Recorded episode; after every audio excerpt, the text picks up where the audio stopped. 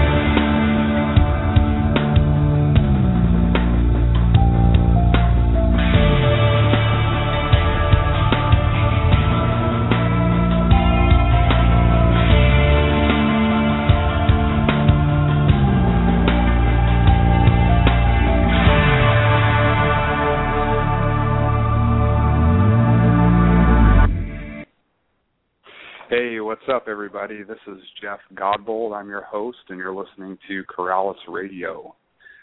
Um, for those of you who uh, weren't tuning in, uh, Dayton and I decided to uh, do a little recap um, of this past week, and uh, I wanted to see if Dayton, you there? Yeah, I'm here. All right. So uh, this is Jeff, your host, and Dayton, your co-host. How's it going, Dayton? It's going pretty well. How about yourself? I'm doing pretty good. Um, real quick, if anybody uh, wants to uh, call in, uh, the number to call in is at six four six uh, four seven eight five six nine one. Um, not that anybody on the East Coast would be up. Uh, we didn't uh, promote this uh, that much. It's kind of last minute, but either way, that's the number. Feel free to call in if you have anything you'd like to to add. So, um, what's going on, Dayton? Uh, not much. Just relaxing. Um, I got a three day weekend ahead of me, and uh, there's actually a reptile show in uh, Puyallup, Washington, this weekend, and I I think I might go check it out. Oh, cool. Yeah, we had the uh, Sacramento Reptile Show here um, a couple weeks ago, and you know, there's a there's a few um, friends here that I've met through the forums in the Sacramento and Greater Sacramento area, and everybody kind of, you know, that I had talked to had said that you know it's mostly a ball python show, and and I kind of expected it to be similar to like a Repticon show back in that I was used to going to back in Jacksonville, and they are growing a lot. You know, they're getting bigger, but I was amazed. It was almost as big as the Daytona show. So there was a lot of ball pythons there, but they had some other cool stuff. A lot of a lot of chameleons, which kind of surprised me. But it's kind of nice to go to these shows because you can find some hidden uh rare stuff, I guess. So I I've only been to local shows, um, but you being on or having lived on both East and West Coast, um, is that your first show that you've been to on the West Coast? No, actually, that's kind of funny you brought that up. Um, my my first show on the West Coast was in the, was the San Diego uh, Super Show in 2004, and that's kind of what got me back into reptiles. Um, after I took a stint um, after high school and spent two years down in South America. When I came back, I think I'd been back about a year. Moved out to San Diego to work for a buddy of mine, and just was bored one day and decided I'd go to the reptile show, and it kind of hooked me back into my love of reptiles from when I was a kid. So that was that's the only other reptile show I've been to since I've been out here, and you know, so okay it's a pretty awesome show too, by the way. Uh, well, I hear that you know that some of these shows on the East Coast are really big, and and the local ones that I've I've only been to ones in Oregon, and uh, the local ones I've been to are relatively small. Um, and yeah, there are a lot of ball pythons. Um, but I've I've found my share of uh, of uh, treasures. yeah.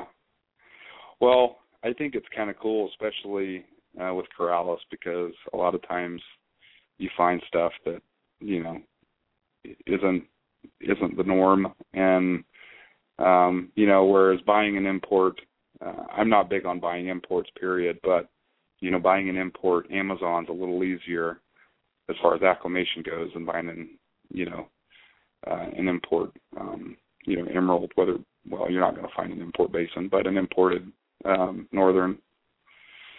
Yeah. But uh, yeah, I mean, I really, I kind of want to make it make it to Tinley. I've heard enough of my carpet python friends talk about Tinley um, to where that is kind of the show, you know. Um, uh, my wife and I took out, um, I guess we took out one of those like credit cards through Southwest to where when you spend money on Southwest, you earn frequent flyer miles. Like that was one of the driving forces behind us getting that, so that I could, you know, go to go to a show on the other side of the country if I wanted to. Um, so it works out cool if you you know pay your bills on it and watch your spending. You can earn like free flights, and they're really easy to set up. So I'm really hoping to get to Tinley next year. Nice. But um, so yeah, man, uh, pilot episode. It was uh, in my opinion, it had its rough moments. I'd have to agree with you on that. um, for anybody listening, Dayton and I, and I have zero, I mean zero, um, radio experience.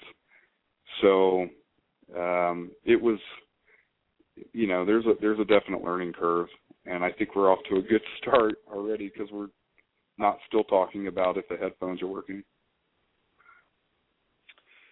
Yeah, that was our first uh, major glitch. but you know, uh, I think once we got our guests on there, things started to flow. Um, you know, for anybody that didn't catch it uh, last week, we had Jason Hood come on and talk about Amazon tree boas, um, and we had Nick Mutton come on and talk about annulated tree boas. Um, so uh, I don't know. What what did you think? Uh, I thought the show went pretty well. Um, when, once we figured out the mics, um, that was just you know a technical difficulty. Um, and, and there was no way to test it really, um, aside from being on air. So that was kind of I, I'm kind of writing that one off a little bit. Um, yeah. For me, for me, the challenging part was um, sort of when to speak uh, with with you know three or four people talking. Uh, you kind of want to wait your turn a little bit, and uh, and I, I felt that was a little challenging, uh, and I also didn't want to cut off the speaker uh, mid sentence just to ask a question. Right. Um, yeah. I, I, also, it. Go ahead. About talking. I also felt it was kind of hard steering the speaker in a certain direction, the way we wanted it to flow. You know. Yeah. One thing, you know, I don't think anybody realizes. Um, I'm sure Eric and Owen could attest to this, or Nick, but um, you don't realize how different it is when you're sitting on the other side of it. You know, I, I've been a guest on uh, Morelia Python Radio, and I've even, you know, listened to numerous episodes. But when you're actually hosting one, that's a that's a different ball game altogether. And you want to be respectful to the speakers, but you want to make sure you don't get super off topic and start talking about things to where because you know we all love this this hobby or you know whatever you want to call it and it's easy for us to get off topic. So we have to use a little diligence in trying to stay on topic without being overbearing to the speakers and and whatnot. So you know last year last week we did not plan on talking about tinley at all. Um and it wasn't bad to talk about tinley but it's something that where we had to make sure that we were steering back onto Amazon tree boas, you know. Yeah, yeah. I, I agree with that one. Was for you, was there something that you thought was going to be really challenging, um, and it turned out to be no big deal? Um, I yeah, I thought we were going to have dead time, like as far as like we weren't going to have enough material to talk about. I mm-hmm. was afraid that we would not be able to ask enough questions, and it was actually the opposite. We ran out of time. Yeah, yeah. Um, go ahead. Oh, never, never mind. I, I probably shouldn't. no, well, well, maybe not.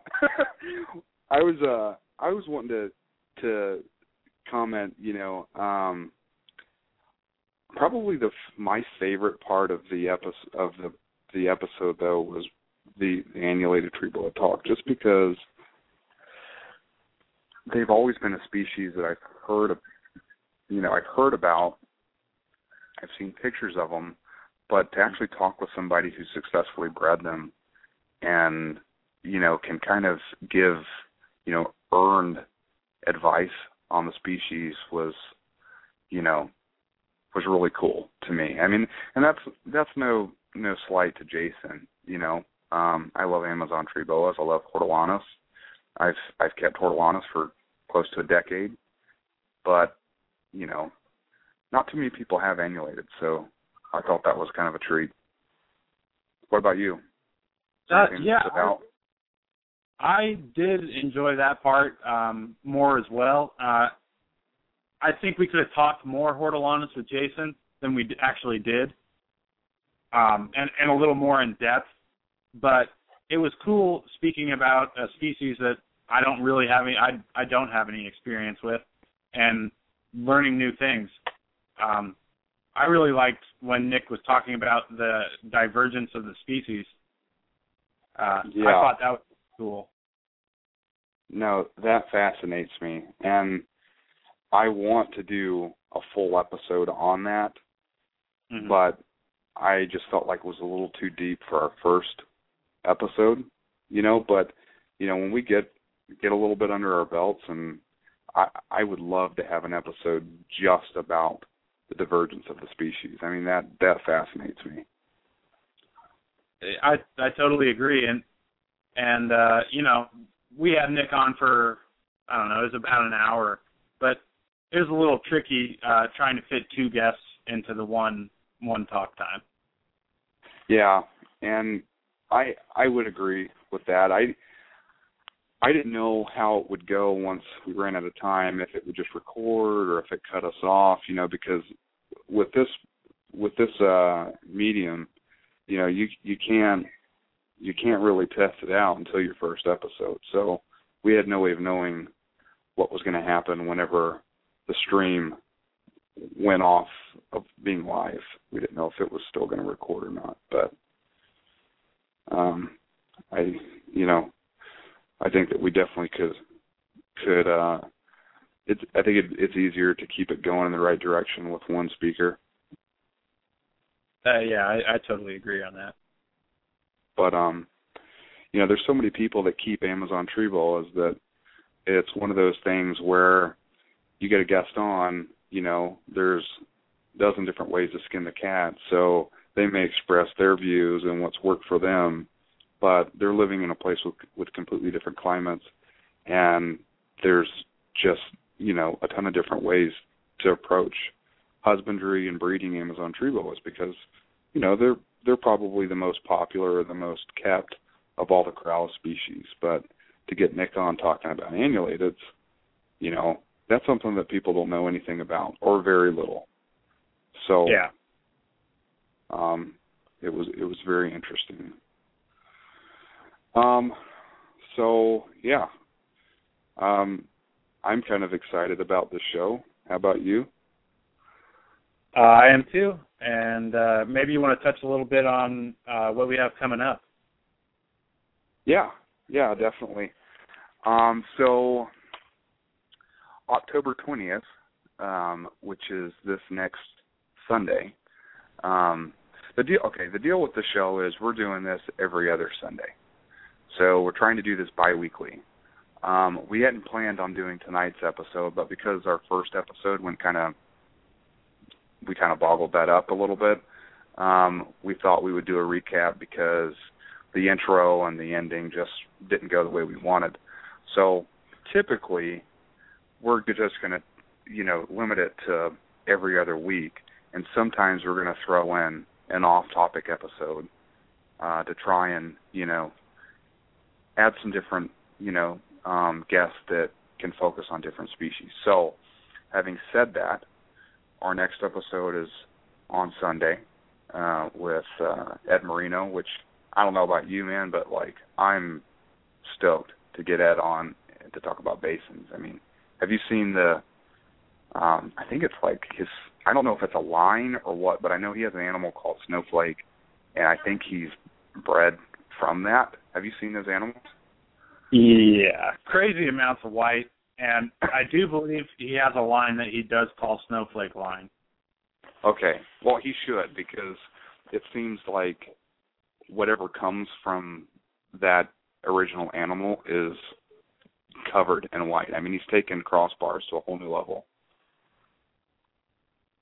A lot of his animals are really insane looking. I've never seen anything like him anywhere else. Um, that's You know, for sure. What's funny is I remember hearing him on a, another radio show, and I don't remember which one it was, talk about um, the white uh, on, of his basins, and I remember him saying like, "I really was not shooting for white." You know, he, I think he's a big fan. I mean, obviously, we'll know Sunday. He can correct us on this, but um, I think he's a, a fan of just their tra- traditional basin look with, you know, the the three scale uh, stripe down the down the back, and you know, with the normal crossbars. But you know, we'll we'll we could talk about it more in depth. I know he has a couple projects that he's working on currently with uh um one of them is a barbed wire he calls them barbed wire basins and and uh the other one is uh he just breeds for the size of the diamond um Oh, okay. yeah Well, I've I've never met him in person. I've never talked to him over the phone. I've heard his name for a long time. Um, he's really shown a lot of support for the show. Um, and you know what? Having said that, I kind of wanted to throw a quick uh, shout out to a couple uh, people that that pretty much made the show possible. Um, one being you for responding to my ad. because I couldn't have done this on on my own. Um, the next one would be uh, Morelia Python Radio. You know, I feel like those guys have given us a ton of support. They've they've definitely put plugs on their um, on their episodes to try and get people aware. And the other would be um, uh, Andrew Paris, who did our logo and banner design, and kind of gave us the face to the name, so to speak. So he did a Um, great if job anybody- by go ahead. What was that? I said he did a great job with those by the way. I I really like the look. Yeah, yeah. Um, they and if anybody hasn't checked out Andrew Paris's stuff, um, he uh, you can find him on Facebook at uh, you know Paris Reptiles, or you can look up Andrew Paris and um, shoot him a message or whatnot. Really nice guy, does a lot of work um, on the side for people. I mean, I, I know he did Morelia Python banner. I think he's done Mojo Reptiles, uh, to name a couple. He's done Rogue Reptiles. I mean, um, he doesn't do web design, but he does the logos and the banners, and he's, um, you know, he does really good work for you, I mean. You get a lot more bang for your buck, I think. yeah So, speaking of him, uh, you want to talk about our off-topic episode for October? um yeah Uh, we'll be having uh, Scott Powley on to talk. Uh, no, he's got, he's going to be next month. next month.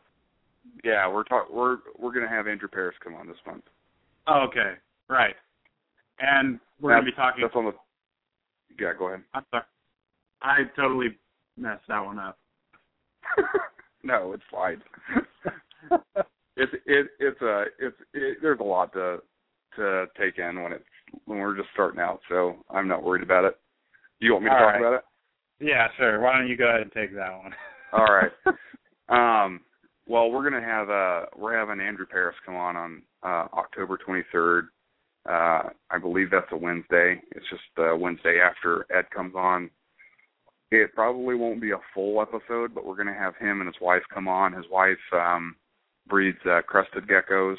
Um, I've always loved crested. Uh, I'm an arboreal freak at heart, so anything arboreal, I usually gravitate towards that and I used to keep crested geckos, so I'm kind of interested to um, hear he and his wife talk about um, their uh, crested colony and uh, you know what they're breeding and what they're working with, and um, and then we're going to have uh, Andrew come on, and Andrew's going to talk about um, you know he's going to talk about having a web presence and um, having a professional logo and a professional design, and what how that can affect you, your name. Um, you know, because it's not like these people are getting to know us in person. I mean, they're getting to know us through the internet. So that's kind of we rely on our self marketing for you know our people's first impressions.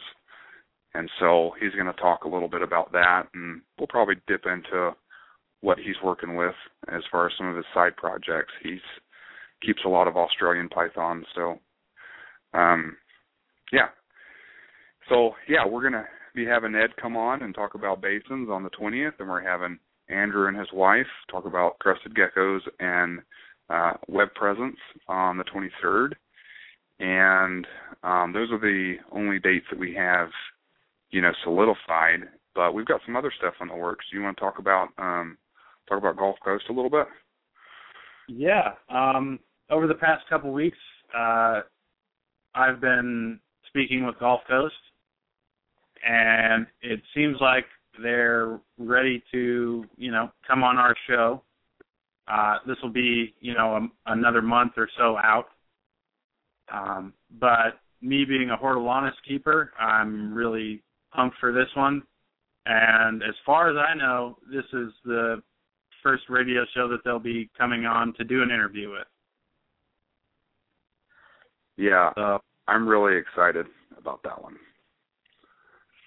Yeah, I, I mean, you know, they're they're it'll it'll be a good uh, Amazon tree boa talk. They're working with uh, some exciting projects over there, and uh, all my experiences with them have been positive. Uh, so I think yeah, I've never make a- spoken with them. well they they seem like nice people and they they seem to know what they're talking about and uh they have a they have a rather large uh collection of Amazon tree boas uh to my knowledge so So did I mean I've never I didn't mean to cut you off right then, but yeah, I haven't ever spoke with them. So have you guys talked a little bit about you know specifically what you're going to be working with, or are you just still kind of you're going to leave it leave it kind of open? um we haven't like we haven't discussed the show and like what we'd be discussing on the show um but I I know they're working with uh that their hypo line um and they're the first people to produce leucistic Amazon tree boas. Um, they also work with a leopard line uh, that they claim to be dominant, or, or that gene to be a dominant gene, uh, which which is different um, from what was originally thought with uh, John and Jane Kemp, who I think originally produced a leopard, or I don't exactly know how that goes but that was supposed to be a recessive gene. Um, but I do know that there have been several imported leopards. Uh, so it is a possibility that there are different ways that this similar uh, gene is is inherited. it it might not be the same the same gene. It just may look really similar. Well, yeah, I mean, you see that with ball pythons, with uh, you know, some some genes expressing themselves in a like fashion, and one being dominant, one being simple recessive or co-dominant. Um, so, so that may be the uh, yeah, and um, you know, I I know that that, that their name has kind of been whispered, um, as in, you know, is this stuff you know legit? You know, which naturally that people ask that question, and so I think it's going to be awesome to get them on and talk about it.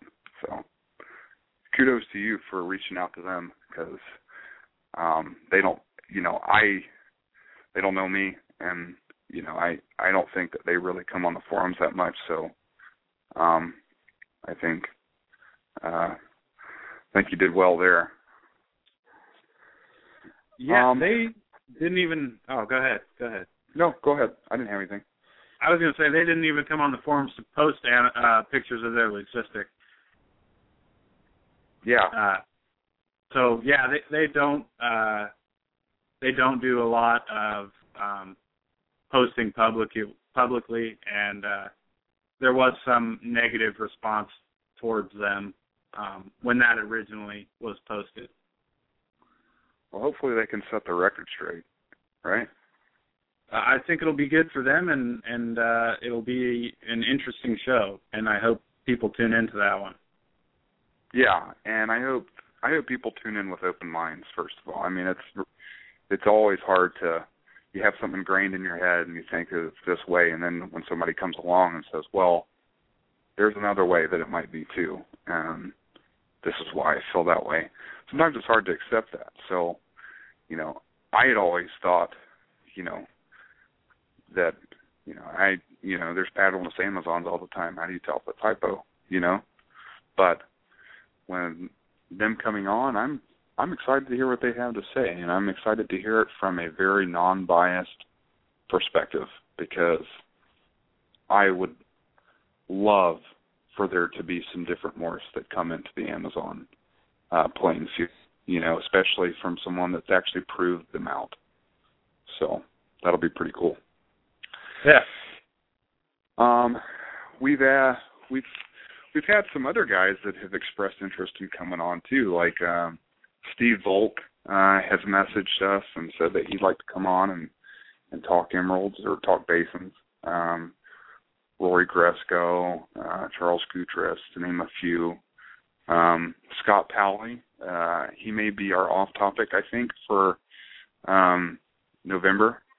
Um, he wants to come on and talk about. Well, we've asked him to come on and talk about mandarin rat snakes because um, he works with a lot of. He actually works with Amazons too, but uh, hortulanas. But he has worked with um, Asian rat snakes for years.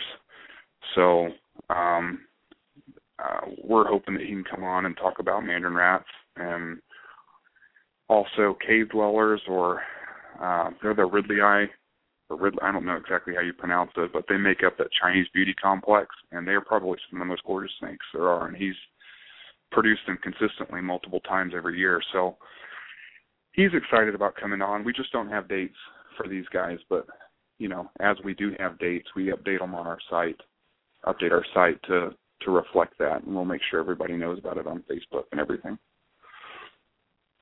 Um, who are some people you'd like to get on, Dayton? Um, well, uh, I'm excited for our guests to be coming on. Uh, the ones that we have in the works. Um, aside from that, uh, I'd probably like to get on uh, a chondro guy at some point, a green tree python guy. Um, I I know I keep that species as well. Uh, so I, I'm sure those have been good episodes for the Morelia pythons guys and uh, I know I'm always interested in what's going on there. So right, uh, I, I'm not sure exactly who, uh, but but I think that would make for an interesting episode at some point. Yeah, I didn't. I actually didn't think about it. But I just it just dawned on me that Tad Dwayne lives like 30 minutes from me, and he he breeds a lot of chondros and has worked with them for a long time. So yeah, there's a bunch of. I mean, there's a lot of chondro guys we could uh, we could get into. You keep chondros now. I kept them uh, exclusively at one point. Um, I don't keep them anymore, but I I still love the species for sure. And yeah. or I guess the multiple species now. I I'm not sure if they've been broken up yet, but it seems like it's after Daniel Natusch uh, came on and talked about that. It seems like they're definitely headed in that direction. That's what uh I was speaking to Nick Mutton, and that's that's what he was telling me that it seems like they're going to break up into multiple different species. Well, I mean, I think that's probably the way it should be. I'm of the mindset that, I mean, phenotypically you can see a huge difference in green tree pythons depending on the locality type. Um, you know, with and you know, and then when you get down to the molecular level, um, you know, usually usually the the phenotype is the last to show um, the difference, you know, um, mm-hmm. and you see it much sooner on the you know the genetic level, and so you know I think it I think it'll be really cool, you know, and um, I was a big big big designer fan when I used to keep chondros, and since I got out of it for a little bit, took a little hiatus, I've kind of gravitated more towards like just the Biaks and Yarus. Those seem to be the two locality types I like the most, and I'm not really even. I try not to get super caught up in the designer stuff, even though that's what I always loved. I'm just kind of going a full spectrum in a different direction. I think. Yeah, I I, I really appreciate the uh, locality animals, um, you know, pure locality. But I also, you know, I can't help but love a you know a blue chondro or or you know a oh, mostly yeah. black animal. It's it's just crazy the the variety. I think blues are nuts, and Biak outcrosses have always been a favorite of mine. Um, anything with Biak in it, I think, is golden. It's that wild card that your project needs. So that'll be cool. I I definitely second getting a chondro uh, a chondro um, breeder on to to talk about some of the stuff. And I would like to get some. I don't know, maybe maybe Ed Lilly or uh, he makes cages, and I'd like to get a cage manufacturer to come on and talk about caging and um, you know someone that knows the difference in materials that are used for cages and why you know obviously they're going to sell their product a little bit, but I think it's good for the community to hear it from the horse's mouth when it comes to stuff like that, you know? Yeah. Rather than someone that's, you know, you like you know, like you you've used some of Barr's cages. You love bars, they work great for you. But, you know, if you were to get Doug Barr on to talk, I think it would be it would add a different element. And so, you know, I think it would be cool to get a cage manufacturer to come on and talk a little bit. Yeah, I've uh Ed Lilly's another guy that uh attends local shows and I've spoken with him and he he's a pretty cool guy. I've actually been over to his house and seen his collection and uh he's got all his own you know, he made all his own cages, so I mean it's it's really nice and neat looking. Yeah. Um Ed I've spoken to Ed a few times on the phone and seen his cages in person and he does do really, really good work and he's he believes in his product. I mean, 100%. So that helps a lot because he believes in his product for a reason, and all you have to do is ask him about it, and he'll tell you, you know, up one side and down the other why he feels like he uses the safest material for his snakes. You know. Yeah. And his work and his work he does good work.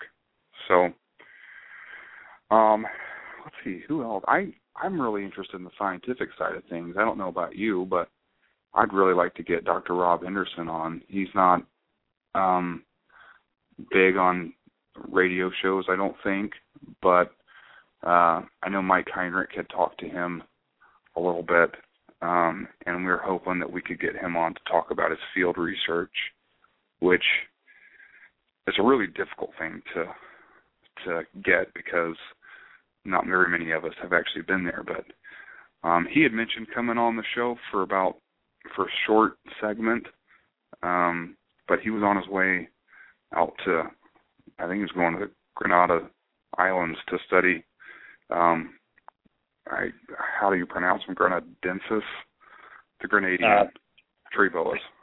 Yeah. So that was a few weeks ago. So hopefully we'll hear back from him and you know get him on. I, I'd li- I'd like to have him on the show as well. And and there's not a lot of uh, there's there's not too many field researchers in the in that research Corallus. So he's definitely someone we need to have on at some point. Yeah. Yep, I agree with you. Um, I think it's uh, it adds an element to um, keeping these animals that is kind of vital. You know, if we can pattern our husbandry after, you know, what they're observed doing in their natural habitat, I think that a we're going to have better results, and I think that you know we're doing the animals their due justice. You know, they're they deserve to be kept the way that they were meant to, or have evolved to be kept. You know. Yeah. So, really cool, man. Cool stuff. I I'm stoked at the show, and I'm I don't know about you, but I did not think we were going to get this much support from everybody. uh, yeah, I mean, I think the support is kind of what uh, pushed you into actually uh, getting the ball rolling, you know. And uh, like you had said uh, on the first episode, you weren't really planning on hosting, uh, but uh, no one else was taking the ball, so you kind of ran with it. Yeah, that pretty much sums it up. Yeah, I mean, and uh, I think our first episode went fairly well. There were some, you know, rough. It was a little rough around the edges, uh, but we've got some exciting things to come, and I'm I'm pumped for it, and and I think it'll uh, continue to be better as we go along. Yeah, I I'm uh, I'm really really stoked about the show and where it's headed, and um, you know we would like to have two to three shows a month as far as podcasts go, and eventually uh, be able to then some shows and and you know represent the Corallus community um, by you know getting tables at shows and putting some of these animals out on display or for sale so people can see them and see how amazing they are. And um I think consistency is key, you know, like th- this like tonight and last week I have felt like crap. I've been battling a, a cough and a cold and I really did not feel like doing the show because I feel like crap and I'd rather be in bed sleeping. But I'm like, you know, I'm not gonna I'm not gonna bail on the show. I mean, that's you know, so I think it's it's key to to make sure that you know for people that are really excited to tune in, make sure we give them the show that we promised them. You know. Yeah. Yeah. No, it's a commitment, and uh yeah, we need to see it through. Yeah, absolutely. So, for anybody listening, me and Dayton, we are here for you. we are not going anywhere. Um, so I don't know. I don't think we really talked too much about ourselves last last week. So I kind of wanted to um, talk a little bit about how about you, so people can get to know you a little bit better. And I was hoping, you know, we could, you know, talk about us, you know, so people can get to know us. What do you I, think? I think I, I think I felt a little rushed to to get the show rolling, you know, and get the introduction over with and and get our guest speaker on.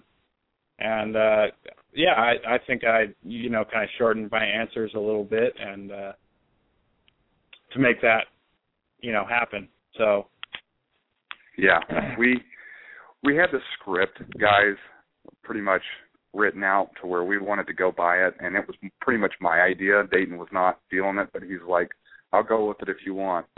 And you know, against my better judgment, I should have just listened to my co-host and went ahead and just went with the flow. But I was afraid that we would forget things and that we wouldn't put the plugs out there that we needed to, and we wouldn't give everybody the contact info. And so I was stressed as hell about that, and um, I real I really needed to just do away with it.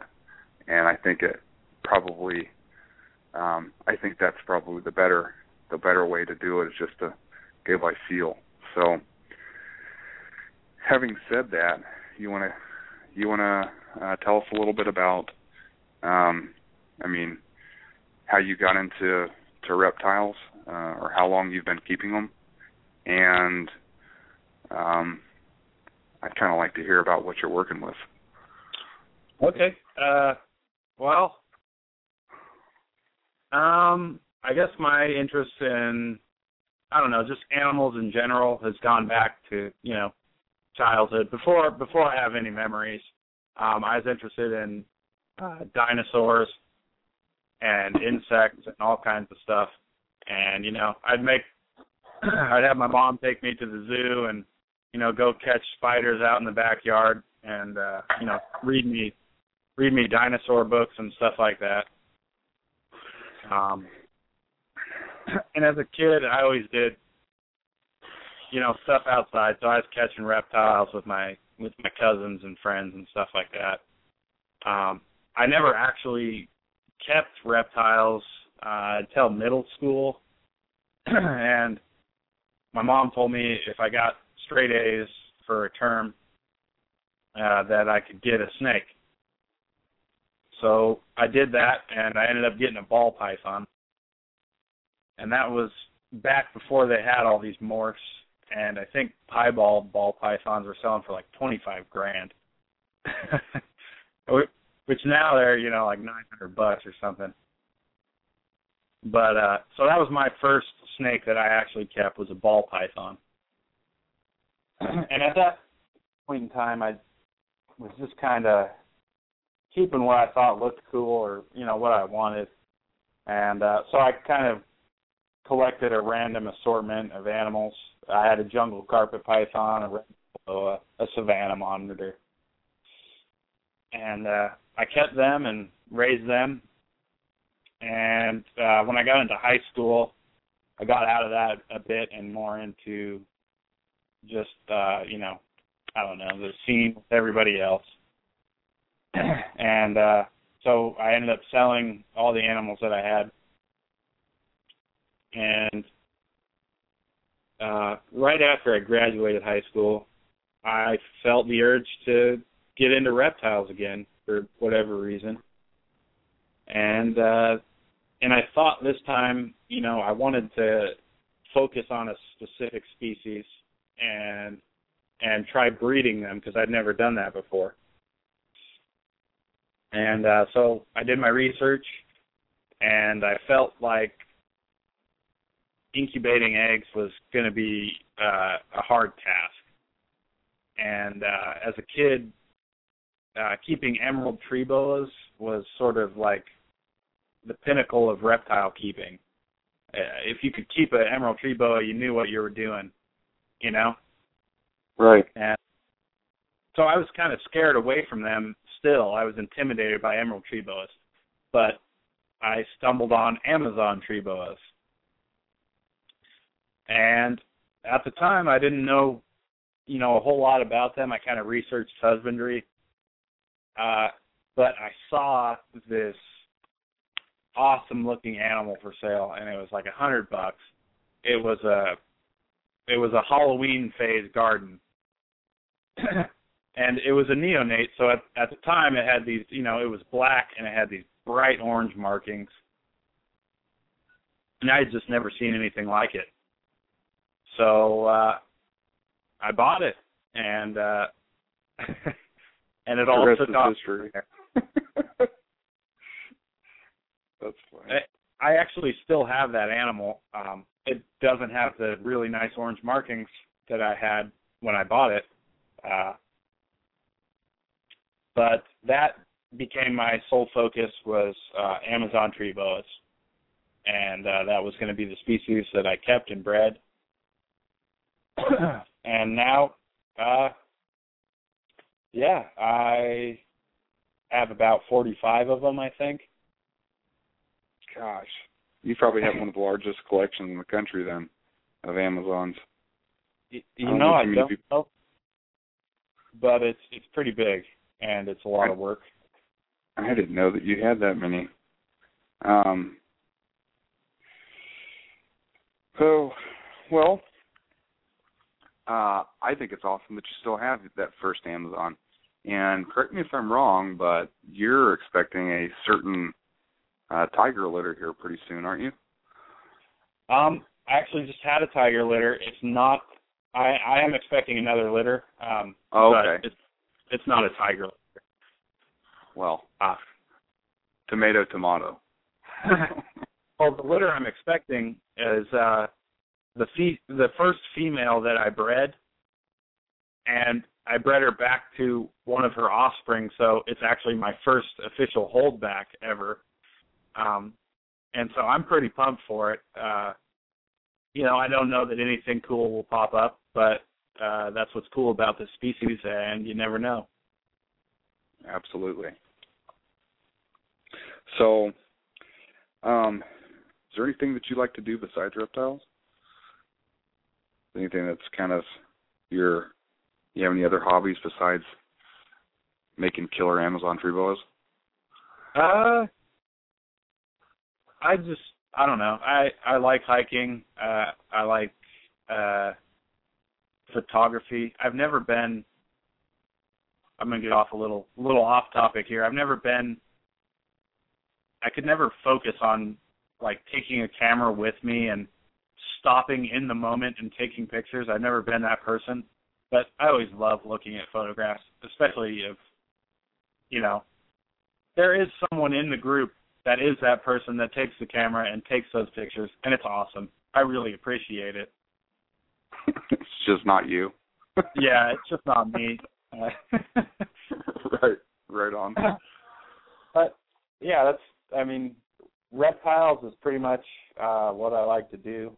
Um, but I enjoy the outdoors and and uh, food and and stuff like that. Well, there you have it. That's uh Dayton Croydon, co-host of Corallus Radio. That's cool, man. So Well, how about you? What uh what's what started the uh yeah, what started your passion in in reptiles? um, well, I think I've said it before, but I'll go. I'll give everybody a brief version. I I pretty much um I grew up in in Florida. I'm a Florida native. Um, I've only been living out here in Sacramento, California, since February of this year. Um, but uh, where I grew up, um, you know, it, it's a normal suburban area of Jacksonville, Florida now. But back when I was a kid, you know, there was nothing out there. So I grew up running the streets. You know, we're surrounded by woods and ponds and lakes, and you know, I'm 15 minutes. I grew up 15 minutes from the ocean, and so um I did pretty much everything I could outdoors. Uh and I loved uh turtles. So I kept that's kind of where it all started for me is I started keeping aquatic species of native Floridian turtles. Um and uh probably hybrids thereof. Um but I uh I really liked turtles. I really liked, you know, um being around water and um you know in Florida I mean that's that's prime reptile habitat so if I could catch snakes which usually were you know corn snakes uh pygmy rattlers moccasins Florida water snakes um black racers garter snakes any of that stuff if I could catch that as a kid I was bringing it home um and my parents were not big on snakes. They didn't care about me bringing. I mean, I brought everything home from birds to whatever I could catch. Um, but they weren't big on the snakes, so they were never um permanent residents in my house. But I did keep them off and on, and you know, I caught toads and all that stuff, and really loved wildlife in general. Um, but uh, you know, I started. I, I was very active, and I, I played baseball for 11 years, and um, played a lot of music growing up. And so, um, when I got to high school, I kind of got away from um, wildlife side of it and reptiles. And I had never bought a, you know, I never owned a commercially paid for reptile. Everything I had owned was stuff that I had caught. And so I graduated high school and um went to uh uh the Amazon basin of Brazil for 2 years for my church.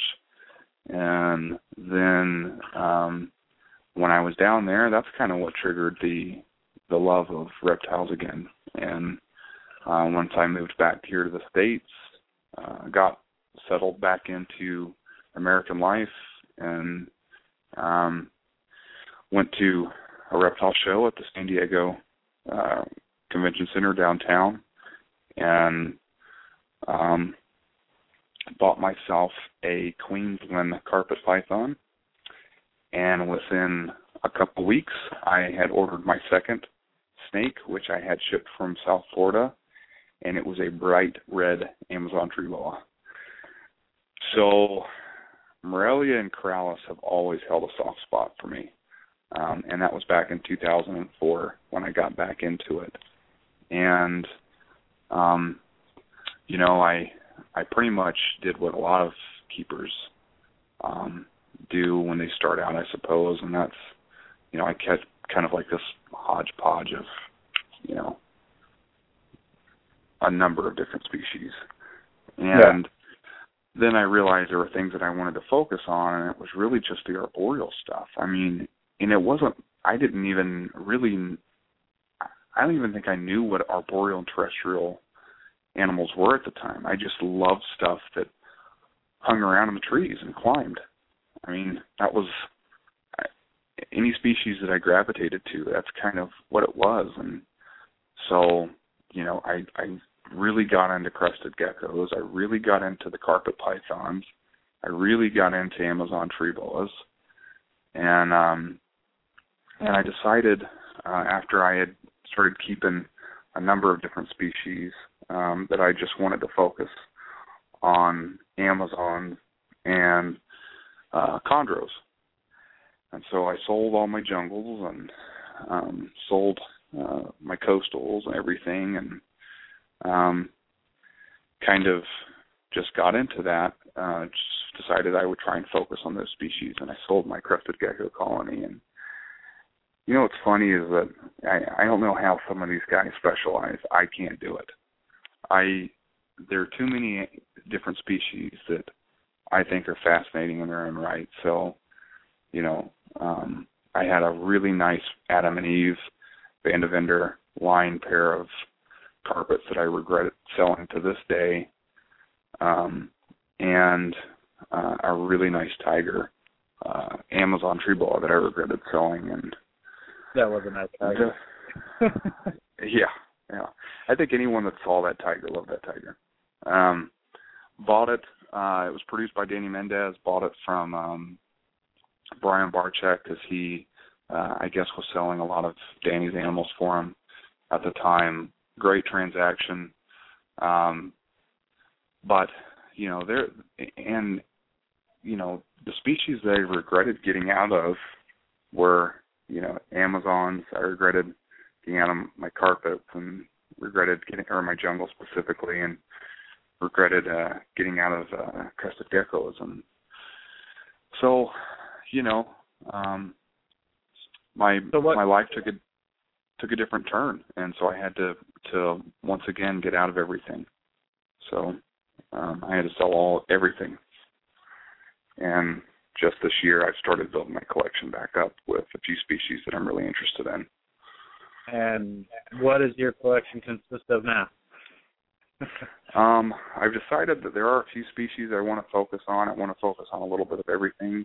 Um, but uh, I guess when it comes to Morelia, um, right now my focus is um, pythons and jungle uh, carpets.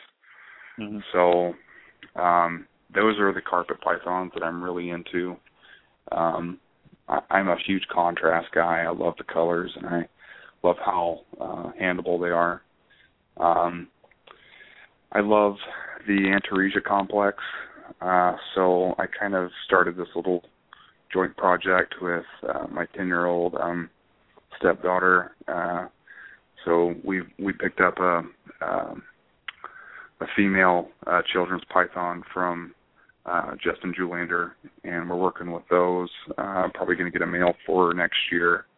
Um, and uh, I have kept Amazon tree boas in my collection for better part of 10 years, um, for the exception of the last year and a half.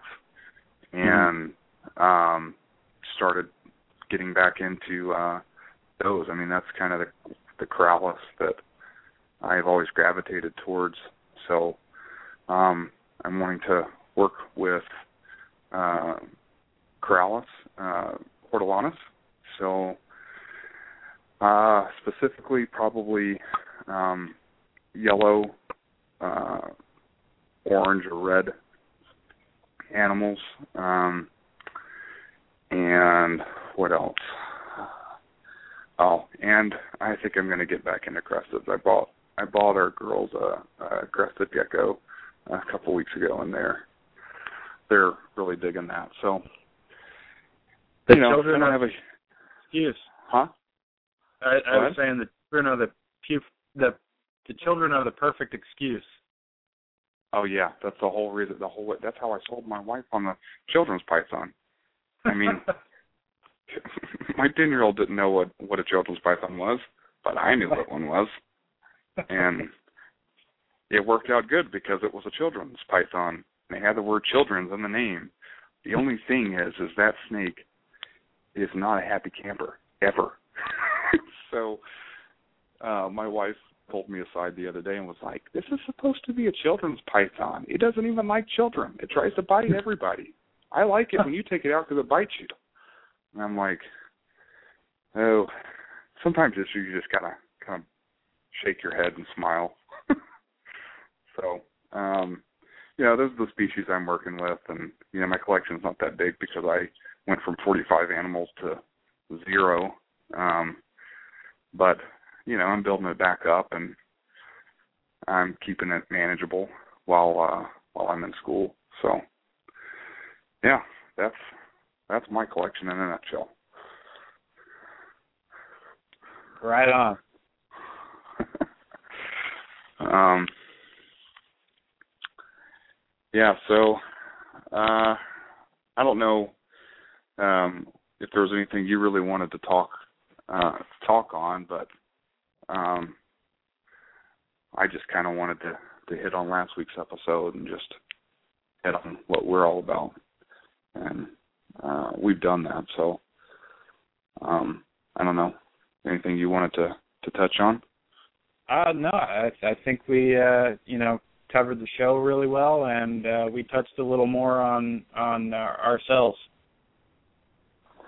Yeah, and I think that's uh that's cool because I I really like, you know, hearing about the hosts of the shows that I listen to and what what they're all about. So, um I don't know. You you ready to wrap it up? Uh yeah. I I think I'm good. All right.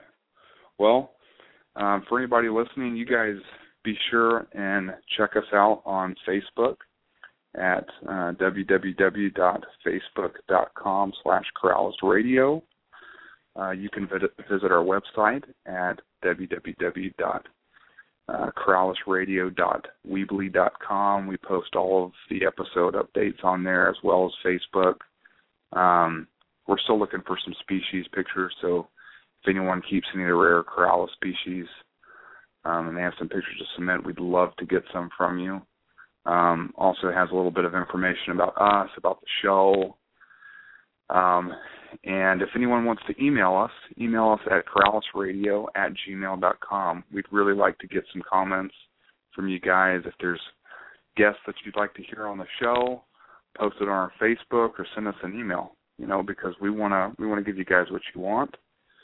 And um, yeah, October twentieth will be a real treat. I mean, huge episode with Ed, you know, talking basins. So be sure and tune in. That'll be seven o'clock Pacific Standard Time, and we're three hours behind all you East Coasters.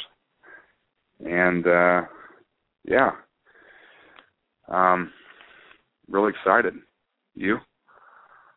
Oh, yeah, I I'm ready for next week. Yeah, man, should be fun. So, uh, well, you're listening to Corallus Radio. Uh, my name's Jeff. Um, co-host is Dayton. Thanks for tuning in, and uh, you guys have a good night. You have a good night, Dayton. You too. All right, man. Bye. Who are you to wave your finger? You must have been out your